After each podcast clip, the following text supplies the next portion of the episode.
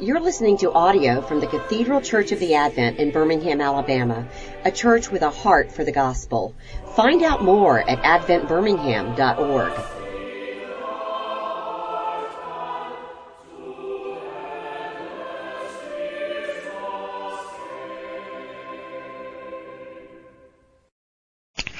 All right, team. Ha! I feel this great sense of relief right at this moment. Had one, ever had one of those weekends where you drop your phone in the toilet? Yeah. That's the kind of weekend I'm, I'm, I'm on right now. That just says it all, right? Oh Lord. Okay. Well, uh, how appropriate on the day we start a series on technology, TechWise, TechWise Parent. All right, let me. Uh, I'll pray for us, and we'll get started, and y'all, y'all pray for me a lot as I get ready here. All right, God, thanks for uh, thanks for loving us, thanks for dying for our sins, and um, Lord, uh, during this time, I pray that you would speak. I pray, Lord, you give me your Holy Spirit, and that you would be the voice here, not me. And um, Father, this can be a kind of a scary topic, and just uh, pray for your comfort and ask your prayers in Jesus' name, Amen. Okay, all right. So, um, so this is we're starting a new series today uh, with Faith and Family uh, called TechWise Parent. I think that's what it's called, right? Isn't the title of it? Yeah. Okay. Good. This is a three-week series. Um, my my class today is going to be kind of laying some of the like conceptual groundwork uh, of like playing offense versus defense when it comes to technology and kids. Uh, how many people here um, the idea of like your child and technology, computers, phones? How many of you would say, in terms of your anxieties that you have with your children, either presently or for the future, it's in the top three? How many people would say it's in the top like one?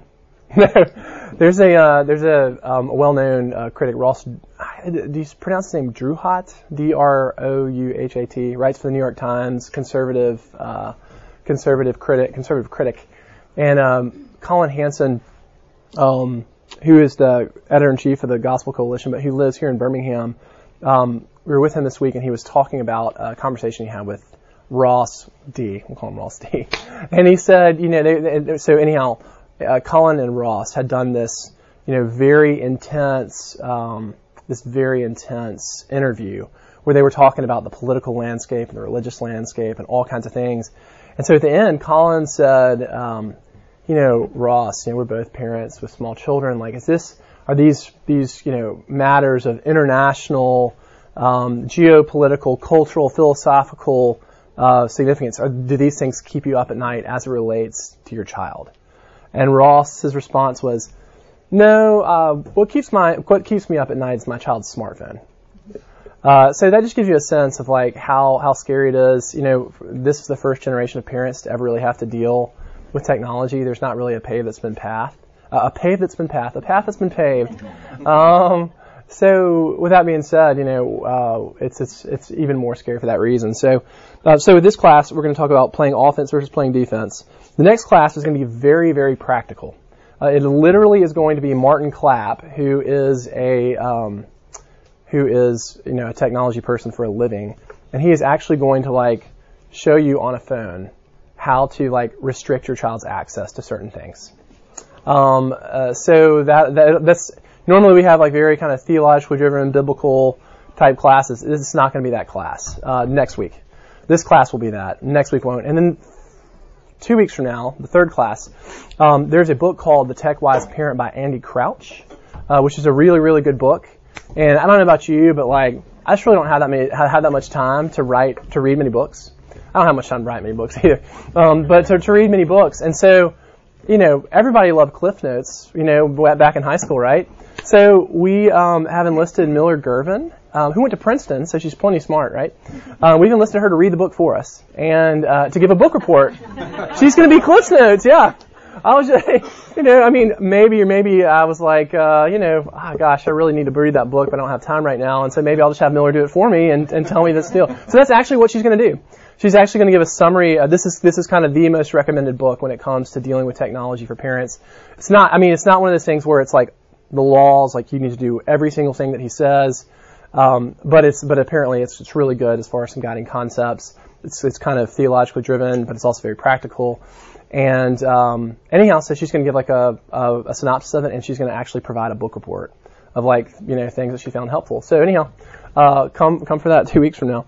All right, so today I'm going to talk about playing offense versus defense. Uh, and and so let me start by saying this. And I know some people don't like sports analogies. So if you're one of those people, I don't. Sorry, just preemptive sorry. Uh, but so I grew up. Um, I, am an Alabama fan, and I grew up in the era of like Gene Stallings. And so if you don't know anything about sports you didn't grow up here, Gene Stallings was this coach uh, back in the from 1990 to 96, and his philosophy was basically you play great defense, you don't make any mistakes on offense, and you'll win. Like there was no attempt to score a lot of points. It was like minimize risk. That was basically his approach on the defensive side of the ball. I mean, on, the offensive side of the ball, and uh, you know we'll win it in the end. And he won a lot of games. Like he won 10 games a year, won a national title, won the SEC West I think three or four times, and uh, so he was really successful with that philosophy. Uh, well, as the like football has changed, and there's been a lot of rules changes about what defensive backs can do with receivers and how far downfield offensive linemen can go and um, all kinds of things like that. It's now it's now you can't do that anymore. Like if you're if you were just going to try to you know uh, minimize mistakes on offense, play very conservatively, and then play really good defense, you're going to lose. You have to have both offense and defense. And so I use that analogy because that's kind of how things are when it talks when we're talking about our kids and technology. You know, if there's wouldn't it be great? We would all love to be able to like disconnect the internet or hide our children from everything, uh, but that's just not going to work. You can't just play defense um, for a couple of reasons. One, um, one, you're going to um, uh, your your child is going to grow up. They're actually going to become adult an adult one day. They're going to go to college or go to the working world, and then like, you know, they're going to have access to whatever they want. And so, um, so if all we do is play defense, uh, then and just like try to prevent them from seeing anything, we're not really preparing them for the world.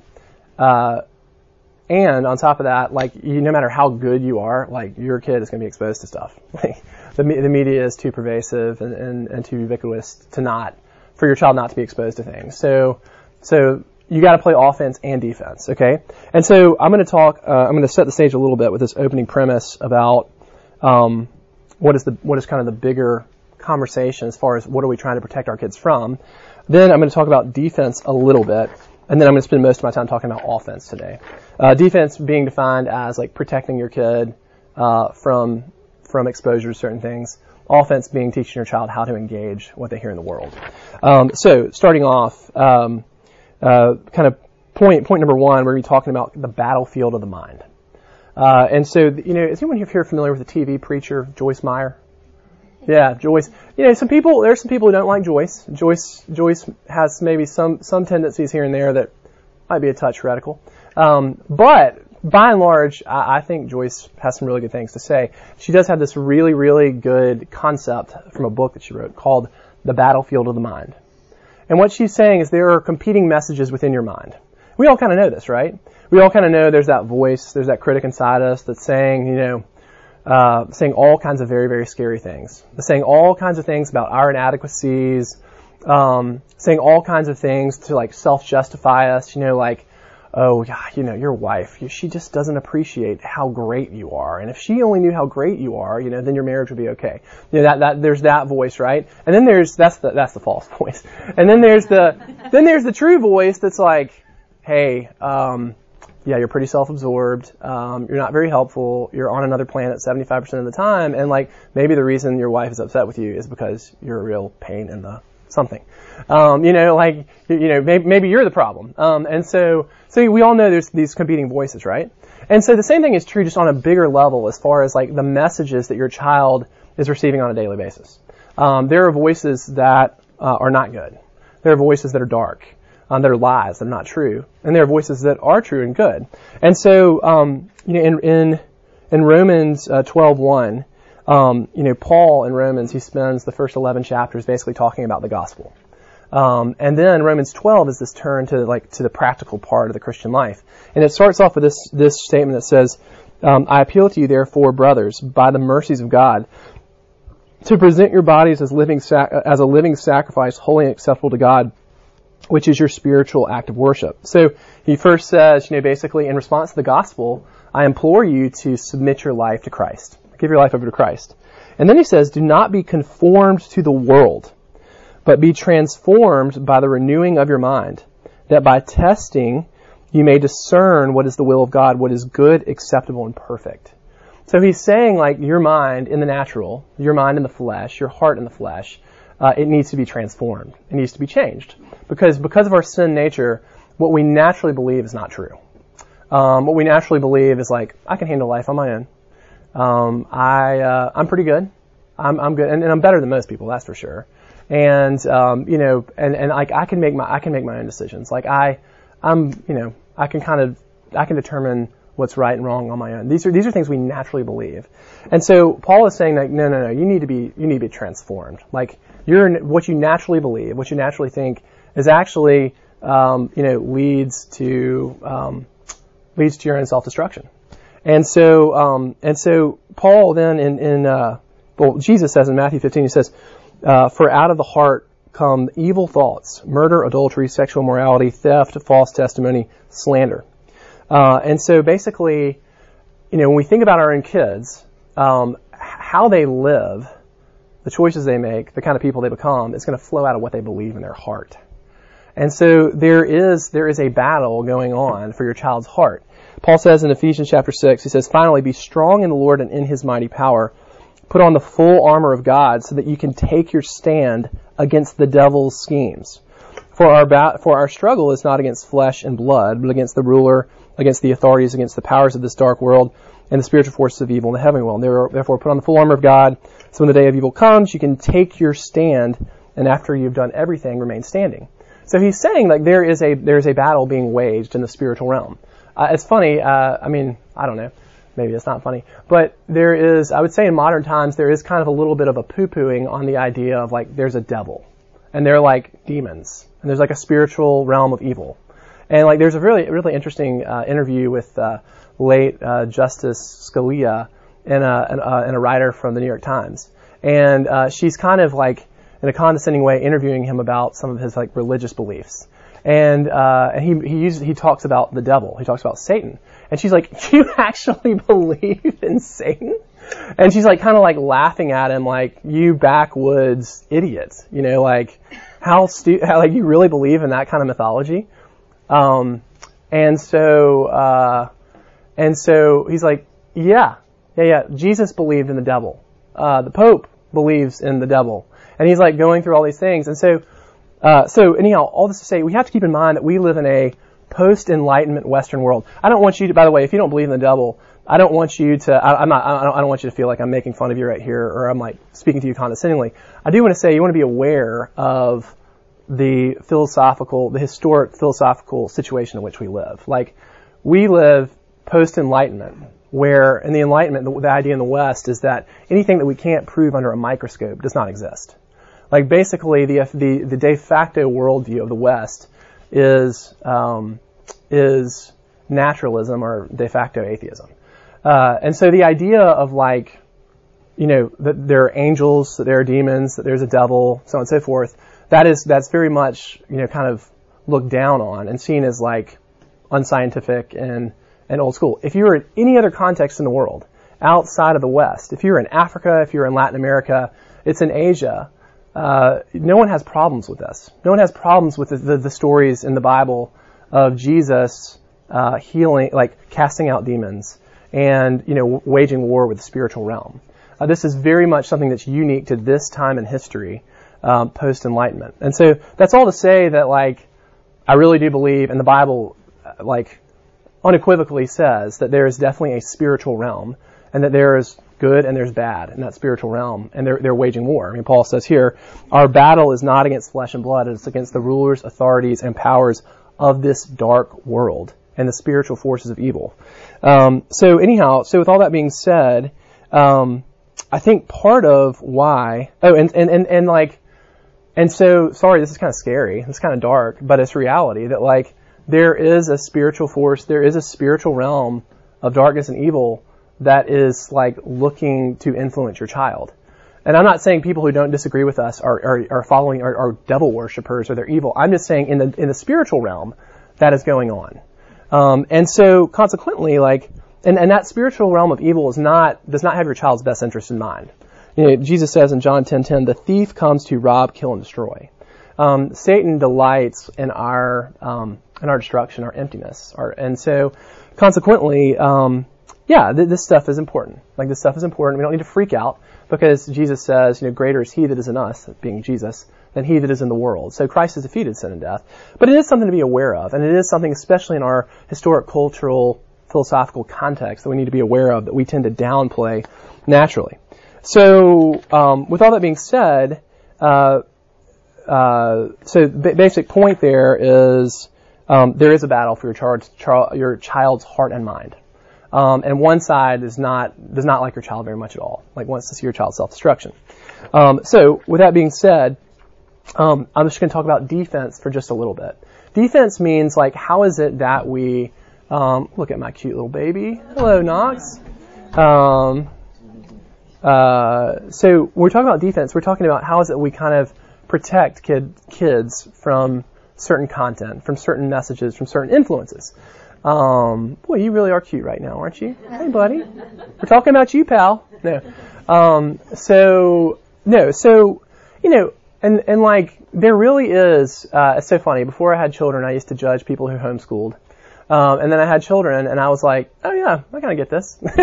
um, or people who kind of had this like retreat from the world mentality of like, let's just go set up shop, buy a farm, um, you know, deep in Chilton County, and um, we're not going to have the internet, and you know, we're just going to bunker down and hide. You know, uh, I don't I don't think that's a very effective strategy, uh, but I totally get it from a standpoint of all this stuff is really scary. Um, Jesus says in the in the Sermon on the Mount, Matthew five, he says. Um, uh. He says, "You have heard it heard that it was said, you shall not commit adultery. But I tell you that anyone who looks at a woman lustfully has already committed adultery with her in his heart. If your right eye causes you to stumble, gouge it out and throw it away. It is better for you to lose one part of your body than for your whole body to be thrown into hell. And if your right hand causes you to stumble, cut it off and throw it away. It is better for you to lose one part of your body than for your whole body to go into hell. So now Jesus is Jesus is speaking with hyperbole here. Like he's speaking uh, with exaggeration for the for the sake of effect. He's not saying that like, wow, there's so many racy commercials on TV, let's all gouge out our eyes. He's not saying that, but he is just trying to get the point across that yeah, like sin is serious. Sin is does it does have very harmful effects um, on our lives and on the lives of others, and so uh, protecting ourselves from susceptibility to sin is something we should do, right? Um, so like if you're a person who is very enticed by pornography, it's probably not a good idea to have, or let's say your, your child, let's say your child has demonstrated a propensity to look at lots of pornography, probably not a good idea for them to have Safari on their phone. Um, and or for your child to have unfettered access to the internet in private at home. Like, let's not let them go up to their room for four hours with the iPad without a filter without that kind of stuff, you know. That and so the question is like, do we cut our child's arm off do we gouge their eyes out? Like how how far do we go in terms of defending them? And so um, you know it's a hard thing, and it's a hard thing for a few reasons uh, in terms of like protecting your kids. Number one, uh, you're I mean if you're going to put limitations on your child's access to technology, you're going to wage war. Like you, you, get ready for a knife fight, you know, because uh, I'm sure uh, I'm you know no need to share stories, but I'm sure. Uh, any of the parents of like teenagers or middle school, you know, like middle school age kids, um, or just even an elementary school kid, and you're like, hey, you're, we're not getting you a, an iPhone yet. Or, hey, like, sorry, you don't have access to Netflix. Whatever it is. If you have put a boundary on your child, then your child has, has done everything short of pulling an AK-47 out, you know? I, I mean, I am, I know of one child who the parents did that, and the child literally did not talk to the parents for three weeks.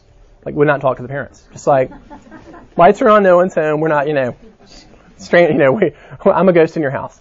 Uh, yeah, and so, you know, it's not fun. I mean, I'm in, uh, you know, I'm in toddler phase, and it's like everything is a battle. Uh, you know, as far as like, let's put on your seatbelt, let daddy do this for you. What, every single thing is resist, resist, resist. I probably shouldn't mention, uh, well, you could say the typical toddler, um, you know, their mantra is resistance, right?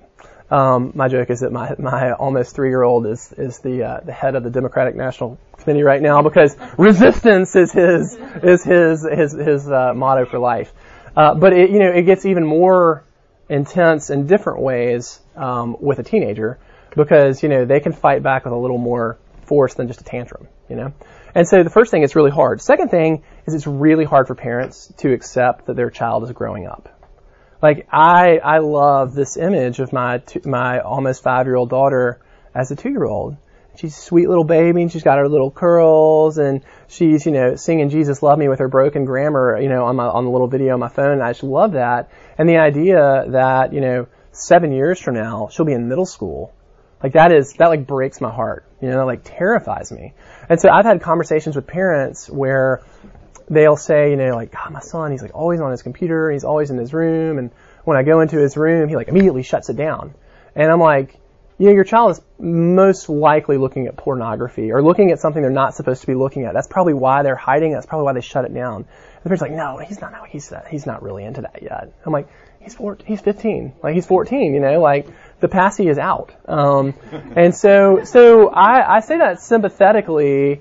Um, I say that sympathetically because it's like very hard to think about you know our babies being older kids. You know, that's just that's not something we want to accept.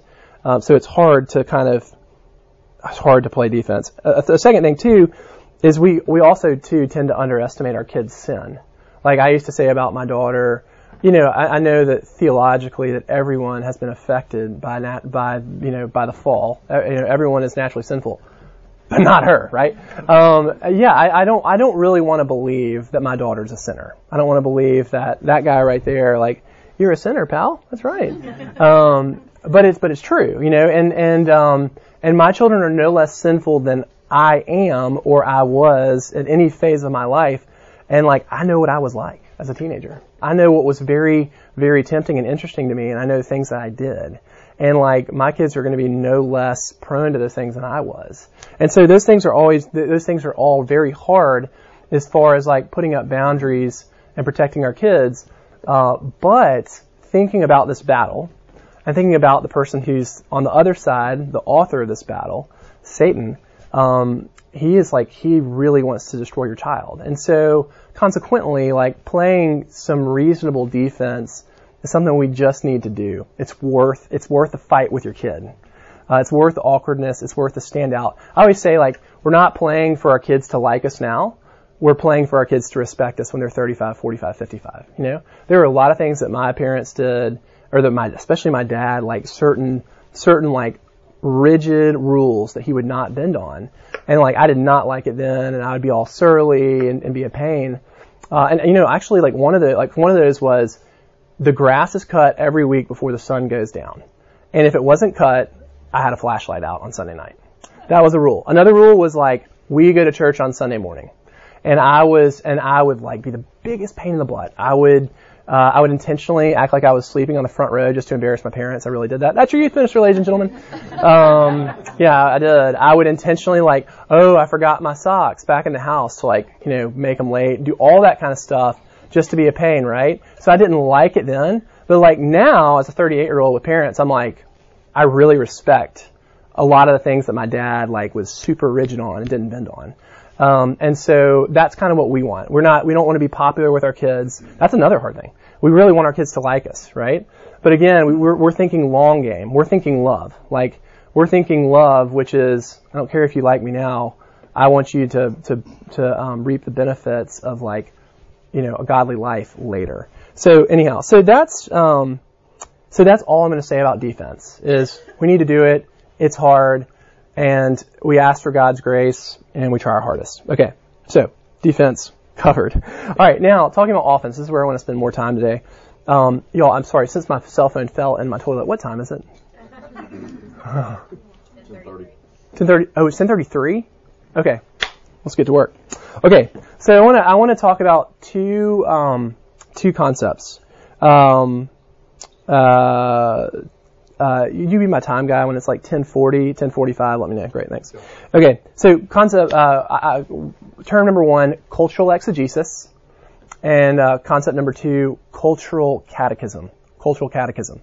Uh, anybody here have those CDs, the Ask Me Who CDs, if you have small children, where, or you know, anybody here familiar with you know this idea of like catechism? The catechism is this. Yeah, Caroline loves it. Um, catechism is where it's this way of teaching children uh, like biblical truth by you know asking them questions and they respond. And so like the children's catechism is like 150 questions, and so like we were actually listening to the CDs in the car this morning. So I can like around the house sometimes I'll ask my daughter. I was like, uh, Mary Matthews, like who made you? God. Um, you know what else did God make? God made all things. Why did He make it for His glory? So anyhow, so you're going back and forth, and so you know it's a Socrat- it's based on a Socratic style of learning. A Socratic style of learning tends to be the most effective, where you're and rather than just giving someone information, you're engaging a person in um, in uh, in the learning. You're asking them questions, they respond, and, and they tend to like own it and learn it better. So, you know, we talk about catechism in a religious sense of like a way that we teach kids God's truth. Well, there's also kind of a, there's like a cultural catechism going on. Like the world is trying to catechize your child as well. It's very interesting that you see in the garden when Satan is tempting Adam and Eve. Does he, what does he start out with? He asks questions, right? When Jesus is being tempted, um, for 40 days in the desert, what is, uh, what is Satan, Satan doing there? He asks, he asks him questions, right? And so there's kind of this question and response, right? So it's very subtle. Um, the way that the culture catechizes our children is, is subtle. Um, it's kind of under the surface and it's implicit. And so, um, and so at the same time, so that's kind of like cultural, uh, um, cultural catechism. And so one thing I would say is that we can use the culture as like our best, um, our best friend and our best tool to teaching our kids God's truth. Because a lot of the things we want to teach our kids, you know, it's just really awkward just out of nowhere to be like, so Johnny, let's talk about sex, or you know, so so and so, let's talk about uh, moral relativism. You know, it's just not. They just aren't really. You can't just. Uh, it's it's difficult to fabricate those conversations. You know, that's why in Deuteronomy, when uh, God is talking about um, when God is talking about teaching our kids God's law, it's very organic. He says in Deuteronomy 6, um, it says, Hear, O Israel, the Lord our God, the Lord is one. Love the Lord your God with all your heart, with all your soul, with all your strength. These commandments that I give you today are to be on your hearts. Impress them on your children. Talk about them when you sit at home and when you walk along the road, when you lie down and when you get up. Tie them as symbols on your hands and bind them on your on your foreheads. Write them on the door frames of your houses and on your gates.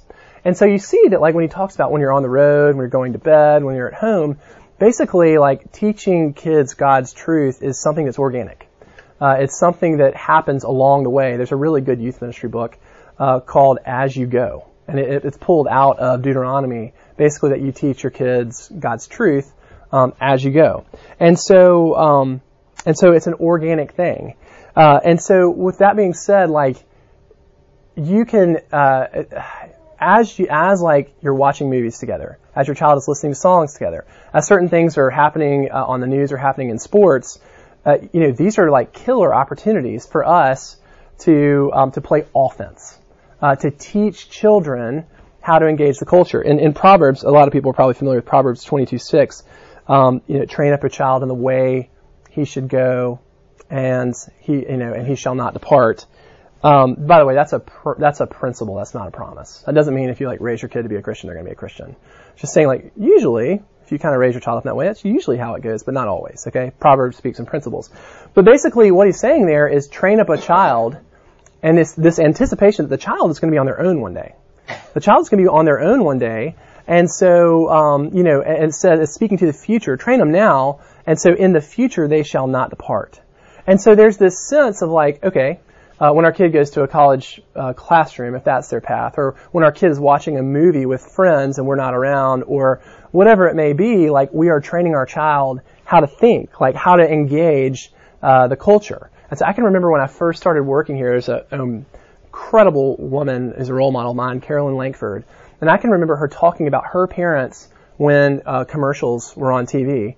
Her parents taught her to always talk back to the commercials you know, like, if you buy this product, da da da da da. Really? Tell me more, you know, like, is that true or da da da? She taught, you know, her parents taught her to always talk back to the TV when commercials came on. This is like an incredible example of like cultural catechism, um, in the sense of like, she's responding. And so basically she was being trained, um, to think critically, to not just accept everything that came her way and just accept it as true.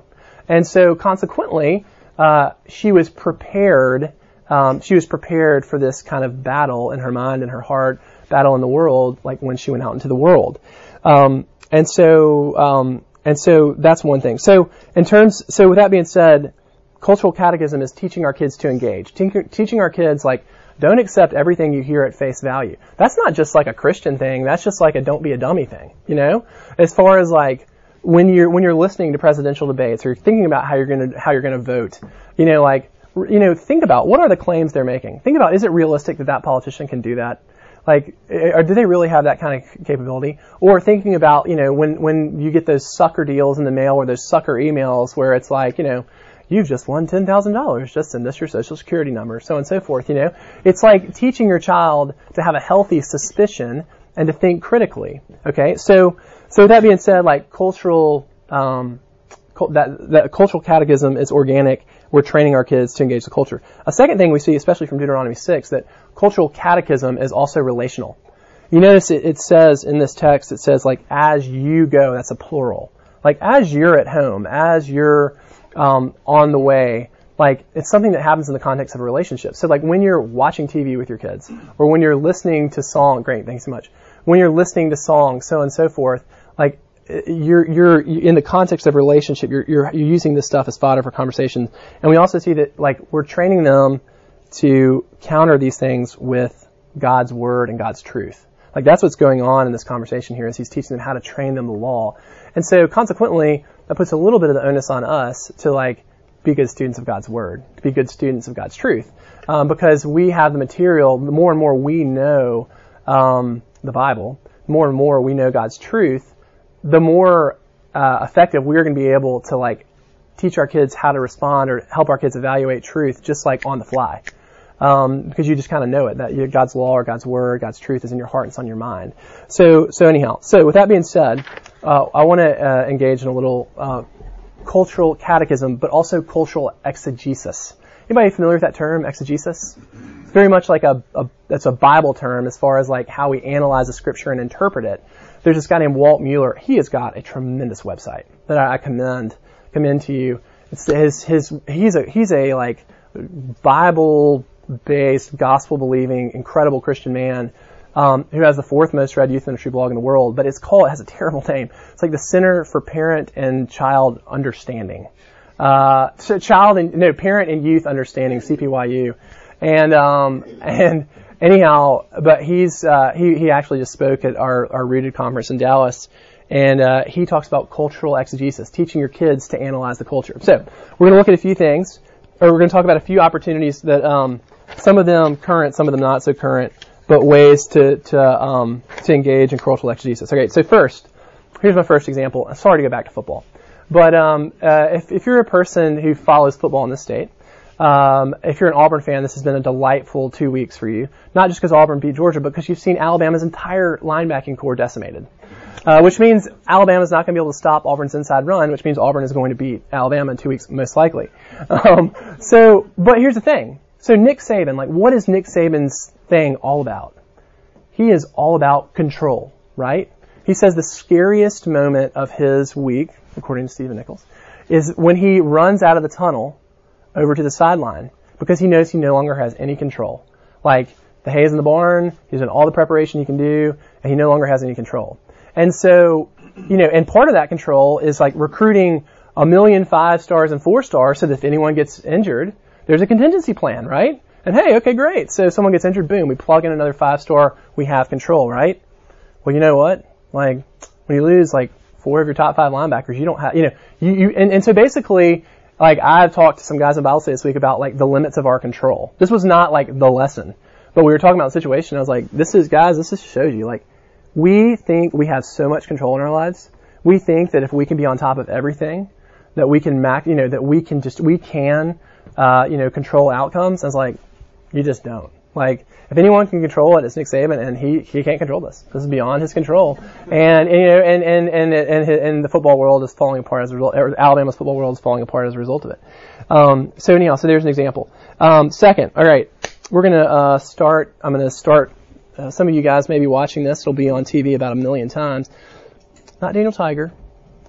Oh, here we go, Aunt Bethany. All right, so here's the end of. Um, here's the end of Christmas vacation. And let's just listen to what Clark has to say about Christmas, all right?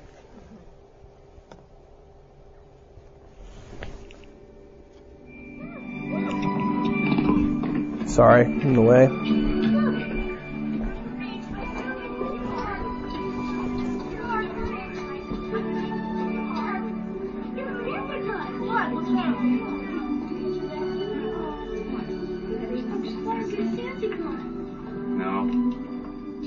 Christmas star. And that's all that matters tonight. Not bonuses or gifts or turkeys or trees.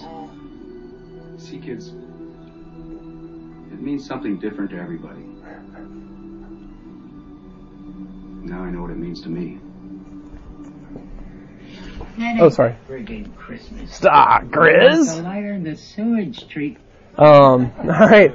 Okay. So, all right. So, what is the underlying uh, the underlying statement here that that uh, Clark is making with the Christmas star?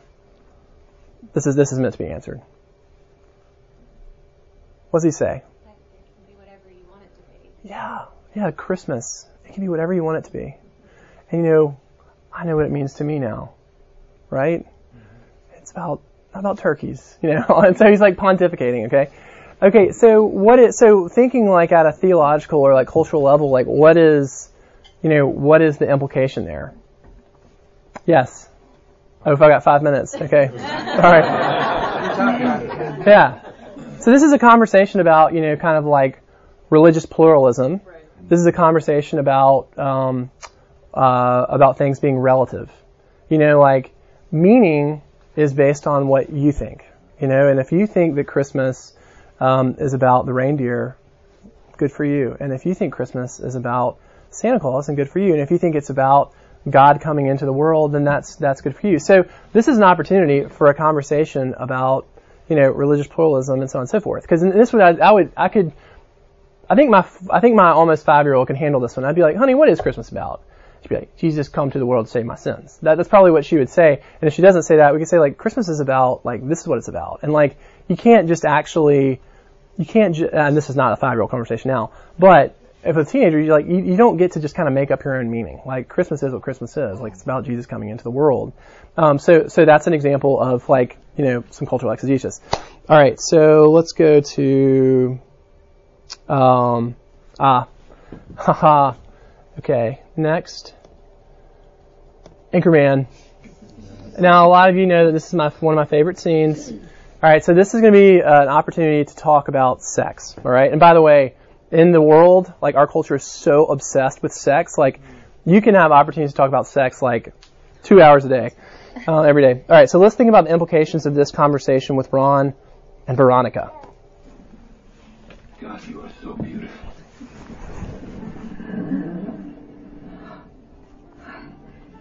We really should be going. I swore that I would never get involved with a coworker. Wait. What if just for tonight, we weren't co-workers, we were co-people? You be a woman, I'll be a man. That's all. You continue to surprise me, Mr. Burgundy. All right, all right, okay, got to play defense now. No. Um, all right, so what what are what are there's so many messages here about sex that are being communicated. Um, what are some of them? Keep in mind, if you haven't seen this movie, Ron and Veronica have known each other for 24 hours. They work together. Um, all right, so what what are some of the messages being communicated here? A lot of desire going on here. A lot of desire going on, totally. That it can just be a one night thing with no implications. Totally. Like you can engage, like you can engage in sex and like there's no consequence. You know, like you can just turn it on and turn it off just for tonight. You be a woman, I'll be a man. That will, you know, tomorrow we'll be co-workers. Tonight we'll be co-people, right? And so basically this is a, an opportunity to be like, hey, hey buddy, does it really work that way? Like, do you think if they have sex tonight that they're not gonna, it's not gonna be awkward when they see each other at the, at the office tomorrow? Like, do you think that that she's to have some expectations about where this relationship is headed if they sleep together tonight? You know, like, and then you come back and say, like, you know what the Bible says about about sex? It says that when a man and woman have sex, they become one. Like, if a man sleeps with a prostitute, he becomes one with her in the same way that like we become one with Christ. Uh, so that means like this, it, it has the emotional and the psychological power, like lifelong implication. And so anyhow, so that's an example of like, if you just kind of sit there passively and your kid sees that, your child is seeing this over and over again, especially when they, they watch like Grey's Anatomy and New Girl and all that on Netflix and on TV, that basically like sex is, you can just turn it on, turn it off, no emotional or psychological implication, no consequence, so on and so forth. And so, it, so, you know, you could just dodge this or turn it off. There might be a moment in here to turn it off, depending on how old your child is. But this is a really good opportunity to engage. All right, let me see if there's anyone, anything else. Um, I was going to do Daniel Tiger for the people with young young children. Um, anybody know the song? Uh, you can take a turn and then I'll get it back. Okay. Good. Hey, not a bad song, right? Not a bad song. Um, but um, and it, and it will get stuck in your head. Just you wait. And it actually is pretty handy when there's an awkward conflict at a birthday party and your child has stolen another child's toy. Um, just like Daniel Tiger said, you can take a turn and then I'll get it back, right? But another a way to take it to the next level is, you know, as you're talking about that, like something I've said when this was on my in my house for like the ten thousandth time was like, hey, so why should we share? Because God tells us to. Yeah, that's true. But also, like everything we have, God gave us. Okay, so it's not really ours. So when we're sharing something that's ours, we're actually really sharing something that God gave us as a gift, anyhow. So that's an example, like with a toddler. All right, sorry. Last, let's see, any more worth doing? I know we need to wrap it up, right? It's like 52, 53 after. What you got? Yeah, about 51. 51. Okay, great. All right, I'll do one more here. Um, I know Love Actually. I'm so ashamed to say I do love and hate that movie so much. It's true. Okay, so this one, um, I'm going to show this one real fast. This is Lady Gaga. This is Born This Way, and I'm not looking to get into a political conversation here, uh, but in broad strokes, uh, we can look at kind of an implication of this song. It doesn't matter if you love him or capital H I M M M M. Kind of loud.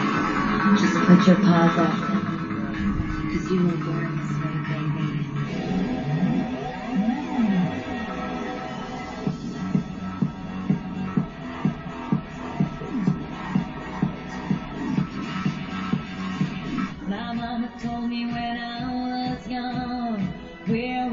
we're all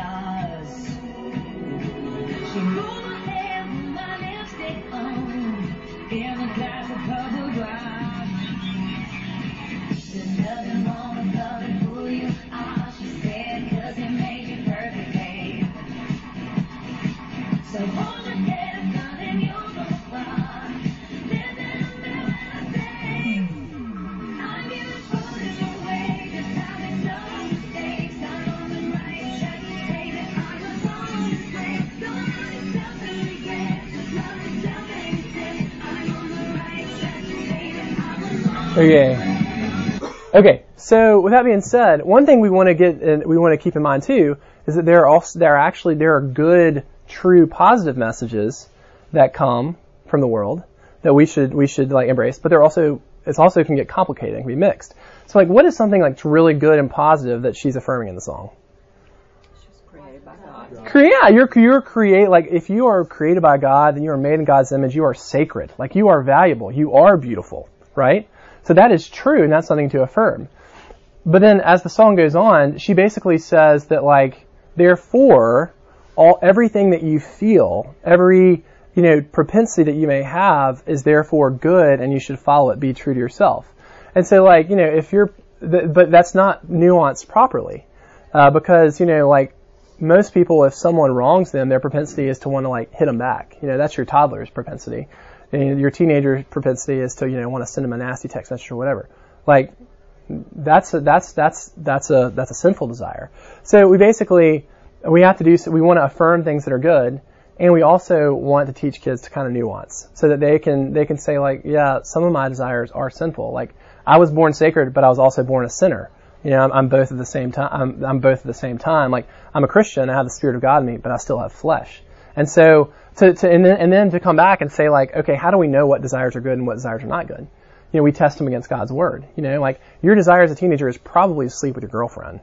um, or to sleep with who, the, the you know whoever you meet at the party or so on and so forth. Like Bible doesn't say that's a good idea. Um, your your desire may be to you know spend blow all your money on something. That, that may not be a good idea. The Bible might might say it's need to be wise in what you do with these things. So anyhow, so uh, that's that's all I have. I hope hope that was helpful. I'll pray for us and send you out the door. Hopefully not uh, in terror over iPhones. okay, God, thanks for um, thanks for your goodness and your loving kindness, and thank you for uh, children that you've given us. And um, Father, you are the ultimate parent. Um, uh, we are just substitute parents who are trying our hardest, and so have mercy on us, Lord, and give us confidence that you are uh, the ultimate, the true parent of our children. And um, and so, Lord, we point our kids to put their confidence in you as as a heavenly uh, heavenly parent. And um, and yeah, give us wisdom in all these things, and give us courage, grace, and power uh, for for hard decisions that we have to make, uh, and give us uh, courage too to enter into awkward conversations. So trust you, Lord, I ask prayers in Christ's name, Amen.